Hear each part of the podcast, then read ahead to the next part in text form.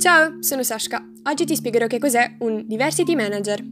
La diversità è una ricchezza. Ogni gruppo sociale è caratterizzato da individui diversi per origine etnica, religione, orientamento sessuale, cultura, abilità fisiche, identità di genere e stile di vita.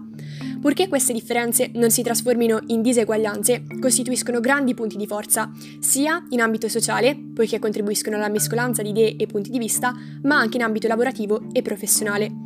Tuttavia, fino a non molto tempo fa, nelle aziende vigeva una prospettiva che tendeva ad annullare le diversità, secondo un modello in cui il lavoratore tipo era identificato con una persona sana, generalmente dalla pelle bianca e soprattutto di sesso maschile.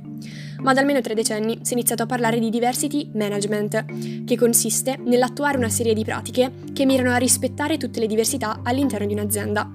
In particolare, il diversity manager instaura un approccio diversificato alla gestione delle risorse umane, finalizzato alla creazione di un ambiente di lavoro inclusivo, in grado di favorire l'espressione del potenziale individuale e di utilizzarlo come leva strategica per il raggiungimento degli obiettivi organizzativi.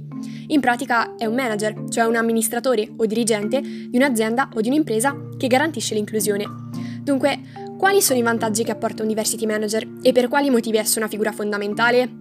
Le ragioni sono almeno tre. In primo luogo, esso partecipa alla realizzazione di un importante obiettivo etico, e cioè quello di alleviare il gender gap. In questo concretizza l'obiettivo cinque dell'Agenda duemilatrenta, cioè il raggiungimento dell'uguaglianza di genere e l'emancipazione femminile, oltre a contrastare la discriminazione anche della comunità L G B T. Secondo punto, a livello di employer branding, questa figura migliora l'immagine dell'azienda all'esterno, e dunque, anche in termini di business o di welfare, contribuisce a creare un ambiente in cui tutti si sentono a proprio agio e possono esprimere la propria diversità. Di conseguenza, minor stress e miglior lavoro. Infine, incentiva una crescita economica duratura, inclusiva e sostenibile, un'occupazione piena e produttiva, ed un lavoro dignitoso per tutti. In altre parole, realizza l'obiettivo otto dell'Agenda duemilatrenta. Per concludere, è possibile svolgere corsi di specializzazione oppure entrare in possesso di un master in gestione delle diversità e disabilità, per esempio all'Università di Tor Vergata a Roma, oppure in un corso specifico dell'Università Bocconi di Milano, dopo aver conseguito una laurea di giurisprudenza, ma soprattutto economia e management. Grazie per l'ascolto!